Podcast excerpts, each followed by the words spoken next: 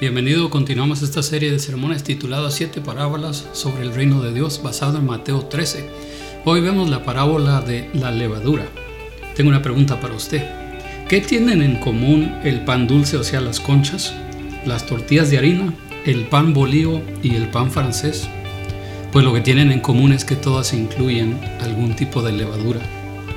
La levadura se ha utilizado por largo tiempo y Jesús la usa como ejemplo del reino de Dios. ¿Qué quiso enseñarnos a través de eso?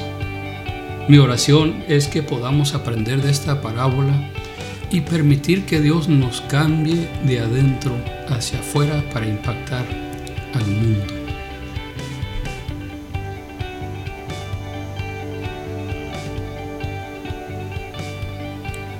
Bienvenido, mi nombre es Rafael Natividad. Eh, bienvenidos, somos Life Fellowship Church de aquí de Denton, Texas. Este, gracias por acompañarme este día. Me da gusto que esté con nosotros hoy. Esta es la parábola de la levadura.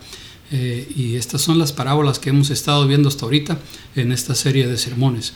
Eh, hemos visto la parábola del sembrador. Hemos visto la pala- parábola de eh, la hierba o la cizaña, eh, de la semilla de mostaza. Hoy veremos de la parábola de la levadura.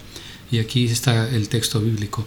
Les contó otra parábola más. El reino de los cielos es como la levadura que una mujer tomó y mezcló en una gran cantidad de harina, hasta que fermentó toda la masa. Eh, un poco de información en cuanto a la levadura. Eh, levadura específicamente para hacer pan, porque hay otros tipos de levadura. La levadura es un organismo de células singular que pertenece a la familia de hongos y es llamada, eh, ahí les va, eh, sa- Saccharomyces cerevisiae. Suena como cerveza, ¿verdad? Cerevisiae.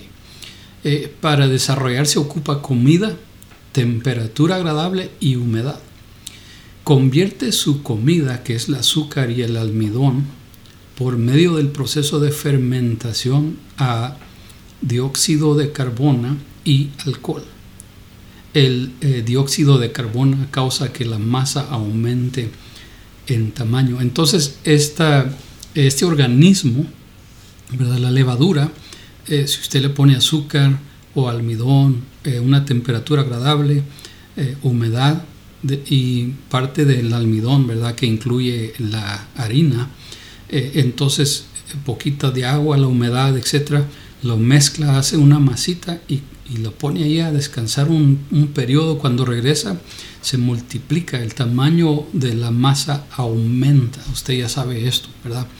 Eh, eh, especialmente eh, quienes hacen tortillas o, o eh, unas, unas conchas de, de pan dulce o pan bolío, etcétera. Eh, esto es lo que eh, se, el proceso que se usa, ¿verdad? Entonces un poquito más en cuanto a la levadura en la Biblia. En la Biblia la levadura eh, se utiliza como varios símbolos. Uno de los símbolos en la que se utiliza es símbolo de aflicción. Deuteronomio dieciséis, el Señor eh, le da eh, instrucciones al pueblo de Israel por medio de Moisés y les dice que por siete días durante la Pascua deben de comer pan sin levadura, en símbolo de aflicción, ¿sí? Entonces el pan con la levadura es símbolo de alegría, de gozo, etcétera. Pero sin levadura es símbolo de aflicción. Este pan era para recordar lo que sufrieron en Egipto eh, y, el, y el por qué el Señor los sacó de Egipto. Entonces el, la falta de levadura es símbolo de aflicción. Eh, la levadura también se utiliza como símbolo de compañerismo. En Levítico, el Señor, igual por medio de Moisés, da instrucciones al pueblo en cuanto a la ofrenda de compañerismo, ¿sí? La, la ofrenda eh, que, que es una ofrenda de saludo, digámoslo así. Eh, en otras palabras, cuando uno llevaba su ofrenda, no es ofrenda por pecado, es, es ofrenda de compañerismo, ¿sí? Cuando uno lleva esta ofrenda, eh, varios tipos de pan sin levadura, eh, algo de carne y también pan que incluye levadura se llevaban, ¿verdad? Y entonces, eh, si usted llevaba el pan, eh, una pieza de pan, cierto tipo de pan, usted lo cargaba en sus manos, ¿verdad? Y entonces el sacerdote hubiese puesto sus manos debajo de las suyas, eh, y en esta manera eh, es, el, el pan era elevado hacia arriba y luego era bajado hacia abajo. El sacerdote entonces estiraría el pan hacia él y luego lo empujaría hacia usted. Si usted piensa en eso un poquito, eh, haga de cuenta que está formando una cruz ahí, ¿verdad? Es interesante. Pero entonces el pan eh, eh, era eh, solamente eh, demostrado delante de, del Señor, ¿verdad? Era, era eh, como, como un saludo, ¿verdad? Un, pan, un, un saludo con pan en la mano, ¿verdad? Y entonces parte del pan se quedaba ahí para el sacerdote y el resto del pan y la carne se, se lo llevaba usted a su casa a celebrar, a comer, a dar gracias a Dios, y entonces la carne tenía que ser consumida completamente. Era una manera de agradecerle a Dios, una manera de, de decir: Señor, gracias por lo que nos has multiplicado, ¿sí? La levadura también era utilizado como símbolo de gozo. Eclesiastés nueve siete dice: come tu pan con alegría, bebe tu vino con alegría, ¿verdad? Y entonces obviamente está hablando de pan con levadura y dice: gózalo, come, ¿verdad? Eh, ten buen tiempo, ¿verdad? La levadura también es símbolo de pecado, también es símbolo de mala enseñanza.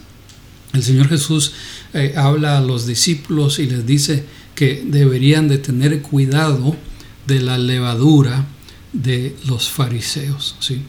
Y un punto importante es que la levadura solo se prohibía durante la Pascua. Para el pueblo de Israel solamente se les prohibía tener o, o utilizar la levadura durante los días de la Pascua. El primer día de la Pascua deberían comer pan sin levadura, pero a la misma vez deberían de sacar de su casa toda levadura, ¿verdad? Y entonces limpiaban su casa de esto, no todas las áreas, digámoslo así, sino más bien eh, el frasco de levadura que tienen ahí para hacer pan, lo sacaban, lo, lo quemaban o, o eh, eh, lo deshacían, lo, lo enterraban, etcétera. Pero no podía permanecer ahí en su casa. Entonces es interesante que eh, eh, esto solamente se prohibía durante el periodo de la Pascua, durante esos siete días. No solamente no comer pan con levadura, pero que no hubiese levadura en la casa. Así es que como Jesús no explica esta parábola, eh, vamos a enfocarnos en lo que Jesús se enfocó. ¿En qué se enfocó Jesús? Jesús se enfocó en la levadura, en la cantidad de harina y el resultado. Entonces, en cuanto a la levadura, Jesús compara el reino de Dios a levadura. El uso negativo de esta palabra eh, se usa porque eh, la levadura corrompe, ¿sí? eh, daña el, el estado original de, de la harina. Lo, algunos dicen es, es negativo porque corrompe, pero también otros pueden decir es positivo porque lo mejora, ¿sí? Eh, lo impacta, lo, lo multiplica, lo, lo eh, engrandece, ¿verdad? Es algo bueno, ¿verdad? Entonces la, la levadura hace obra interna, ¿sí? La, la levadura no se ve, pero está obrando, es algo que está trabajando eh, poco a poco. Y también la de levadura debe ser añadida, no, no es algo que sucede naturalmente. Eh, la levadura, una vez que eh, eh, se consigue, se añade hacia la harina para causar masa y entonces empieza a trabajar. Eh, la harina, si usted pone agua, ¿verdad?, pueda que sí se fermente, pero no necesariamente va a lograr tener Eh, levadura que sea eh, útil para eh, eh, hacer pan, sino más bien pueda que se, se fermente y en vez de eh, ser útil quizás le, le pueda hacer daño. Entonces hay un proceso específico y entonces no, no puede nada más eh, eh, poner agua en harina y esperar que solo se, se haga masa. eh, o, o que sola se, se cause su propia levadura, no, tiene que ser añadida ahí. Entonces, en cuanto a la harina, Jesús compara el reino de Dios a levadura que eh, se mezcla, ¿okay? Es, es este, eh, levadura que se mezcla en una gran cantidad de harina. Algunos calculan que estamos hablando de algunos veintisiete kilos o unas eh, entre cuarenta a sesenta libras de, de, de eh, harina eh, para alimentar más de cien personas, ¿verdad? Es, es el cálculo, algo por ahí. Algunos dicen, no, esto es más como para, para eh, trescientas personas. Bueno, en fin. Jesús pregunta en cuanto a comprar pan en una ocasión eh, cuando está antes de hacer el milagro de multiplicar el pan y los pececillos. Él hace la pregunta a Felipe, eh, más o menos dando a entender, Felipe, tú eres de esta región, ¿dónde podremos comprar pan para darle de comer a esta gente? Ahora, usted y yo sabemos que Jesús ya tiene su plan, ya sabe lo que va a hacer. Sin embargo, él pregunta dónde se podrá comprar pan, ¿verdad? Quiere decir que había gente que vendía pan. Quizás a eso se refiere esta eh, parábola, quizás algo por ahí que no era algo fuera de lo normal, que alguien eh, amasara tanto así para vender quizás, o para suplir para una fiesta, etcétera. Eh, el otro punto en cuanto a la harina es que esta mujer mezcló toda la levadura en la harina, ¿sí? Eh, ella aseguró que, que la harina incluyera levadura. Eh, aseguró que toda la harina fuese mezclada, eh, to, tocase levadura o, o fuese eh, eh, fermentada en el proceso de levadura. No, la, no escondió solamente en parte de la harina. Eh, empezó y la trabajó, la siguió trabajando hasta que toda la harina tocase levadura, ¿verdad? Y, y entonces el resultado, eh, Jesús compara el reino de Dios a levadura que se mezcla en harina hasta fermentar toda la masa. Eh, esta mujer inició con ingredientes diferentes, ¿verdad? Eh, levadura, harina, eh, quizás un poco de agua. Eh, no sabemos si aceite de olivo o no, pero eh, empezó con ingredientes diferentes. Mezcló hasta afectar toda la harina. No se enfocó en una porción pequeña, eh, que algo, algunos dirían, eso es locura, ¿por qué va a hacer tanta eh, masa? ¿Cuál familia podría comerse tanta, tanto pan, verdad? Es, es un, una perdición, es, es pérdida de tanta masa, pero no sabemos, ¿verdad?, a qué se refería el Señor en este caso en cuanto a sería fiesta, habría boda, estaría preparando para eh, el periodo de, de alguna de las fiestas eh, de, del pueblo de Israel. No sabemos, ¿verdad?, en sí, pero mezcla hasta afectar toda la harina. Ahora, es mucha masa, es es grave trabajo para una sola persona. Sin embargo, el Señor hace, eh, nos da a entender que ella continúa, continúa obrando, trabajando hasta afectar toda la harina. Eh, el producto final es masa.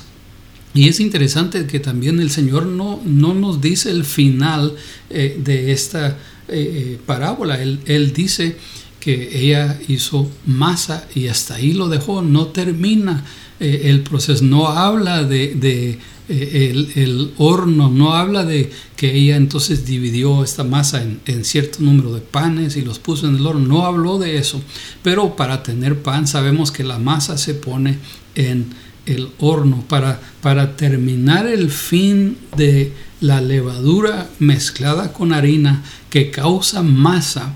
El fin es ponerlo en el horno y ya está el pan, eh, se cose y ya está preparado. Entonces, en este caso, eh, interesante que él no dice y ella termina el pan o lo cocina y eh, lo regala o lo vende, etcétera. Él deja el reino de Dios como masa, como todavía incompleto, ¿sí?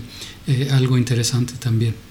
Entonces, proféticamente hablando, Jesús enseña que el reino de Dios será una obra escondida y lenta, pero constante en las personas y por, persuadirá a las naciones. ¿Okay? Él enseña que el reino de Dios en usted y en mí es, es escondida, está puesta eh, en lo profundo, eh, en nuestro ser. Eh, nuestro espíritu tiene eh, comunión con el Espíritu Santo y, y entonces el proceso es lento, es constante eh, y entonces el Señor nos va transformando a usted y a mí y empieza a persuadir a otros a través de nuestras vidas. Y Habacuc dos catorce lo dice así: porque así como las aguas cubren los mares, así también se llenará la tierra del conocimiento de la gloria de Dios. ¿Sí? La aplicación entonces: Dios está obrando en ti desde el primer momento que empiezas a seguir a Cristo.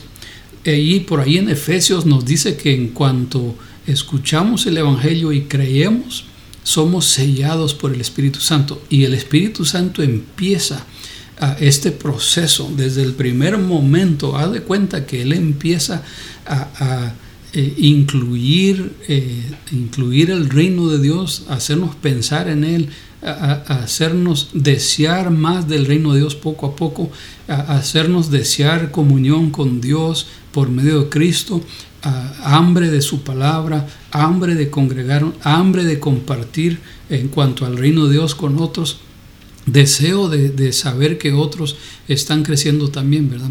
El proceso de transformación es constante y debemos aprender a ser pacientes y crecer. Él está obrando en usted y en mí. Es un proceso y hay que aprender a ser pacientes y, y no darnos por vencidos, sino seguir creciendo, seguir rindiéndonos a la obra que Él está haciendo. Ahora, no está cambi- nos está cambiando de, de ser personas fuera del reino de Dios a personas del reino de Dios. ¿Sí? Quiero que entienda este punto. El Señor nos está cambiando de, de ser personas que estábamos fuera del reino de Dios. Ahora seremos personas del reino de Dios. ¿Por qué es importante verlo así? Porque somos siervos de Dios, sí, pero algunos están satisfechos con decir, pues yo nada más quiero llegar al reino de Dios y aunque me ponga a barrer o aunque me ponga de jardinero o lo que sea, yo, yo voy a ser su siervo. Estoy completamente de acuerdo, yo también voy a ser su siervo, pero no piense que nada más va a estar en el reino de Dios. Entienda que ahora es parte del reino de Dios. ¿A qué me refiero? Me refiero a que no solamente vamos a ser eh, personas que, que trabajan por el reino de Dios. Vamos a ser personas que, per, a quien pertenece el reino de Dios. Herederos del reino de Dios, hijos de Dios también, ¿verdad? Y entonces ese punto es, es algo eh, importante que me gustaría que, que lo, lo medite y se dé cuenta que no solamente es parte del reino de Dios, pero ahora es persona del reino de Dios, hijo de Dios, ¿sí? No solamente siervo del reino de Dios, hijo que pertenece al reino de Dios y heredero a quien pertenece el reino de Dios, ¿sí? ¿Eres parte del reino de Dios? Si usted dice, si tú, tú dices, sí soy. Bueno, una pregunta. ¿Permites que el rey del reino de Dios impacte todas las áreas de tu vida? ¿Estás permitiendo que el rey de este reino impacte todas las áreas de tu vida? Es una pregunta un poco profunda, pero es necesaria. Y hay que entonces acercarnos a Él y rendir cuentas y estar dispuesto a decir, Señor, Eh, perdóname, no estoy permitiendo que, que impactes todas las áreas de mi vida. Te entrego todas las áreas de mi vida para que tú me uses aún más y más. Si dices, no soy parte del reino de Dios, eh, hoy es el día de salvación. Pide a Dios que perdone tu rebelión y tu pecado. Dile, Señor, he pecado en contra de ti. He, he tratado de ser mi propio Dios. He, he sido rebelde a todas las veces que tú me invitas a entregarme mi vida a ti. He sido rebelde. Perdona mi rebelión. Perdona mi pecado, ¿sí? Y ahora, Señor, número dos, pídele que acepte tu vida a su servicio. Señor, me entrego a tu servicio. Perdona mi pecado, perdona mi rebel- rebelión y ahora recíbeme como siervo tuyo, eh, úsame como siervo tuyo, ¿verdad? Y entonces número tres, cada día, cada día pídele que te ayude a vivir por él. Todos los días hay que pedir, Señor, ayúdame a vivir por ti. Y Señor, ayúdame a que renuncie a la vida de pecado del pasado. Señor, ayúdame a vivir por ti y que pueda constantemente decir no a la vida de pecado que antes vivía. No quiero seguir pecando, al contrario, ahora quiero hacer lo que a ti te agrada. El Señor lo hará porque el Señor es tu Dios. El Señor lo hará porque te ha dado su Espíritu Santo. Te ha dado la oportunidad de, de hablar con Él por medio de la oración, por medio de leer su palabra. Él es fiel y justo, sí, y Él te va a ayudar en estos pasos, ¿verdad? Así que esa fue eh, la parábola de la levadura. La próxima parábola que estaremos viendo es la parábola del tesoro escondido. Espero haya sido bendecido. Mi nombre otra vez es Rafael Natividad.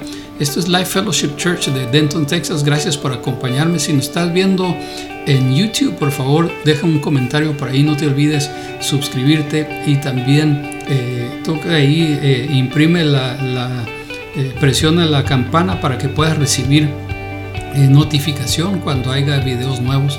Si está escuchando por podcast, bienvenido, y también eh, le invito a que deje un comentario por ahí. Que Dios me le bendiga mucho. Nos vemos pronto.